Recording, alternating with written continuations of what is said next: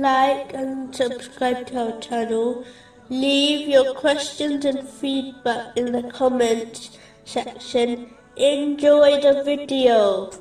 Moving on to chapter 37, verse 166.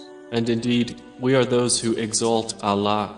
In a narration found in Sahih Bukhari, number 6407, the Holy Prophet Muhammad, peace and blessings be upon him, advised that the difference between the Muslim who remembers Allah, the Exalted, and the one who does not, is like a living person compared to a dead person.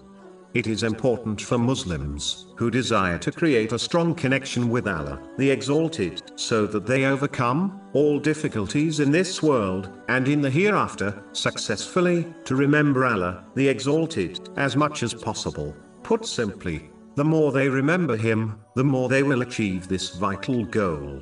This is achieved by practically acting on the three levels of the remembrance of Allah, the Exalted. The first level is to remember Allah, the Exalted, internally and silently. This includes correctly one's intention, so that they only act in order to please Allah, the Exalted. The second is by remembering Allah, the Exalted, through one's tongue, but the highest and most effective way of strengthening one's bond with Allah, the Exalted, is practically remembering Him with one's limbs. This is achieved by fulfilling His commands, refraining from His prohibitions, and being patient with destiny, according to the traditions of the Holy Prophet Muhammad, peace and blessings be upon him.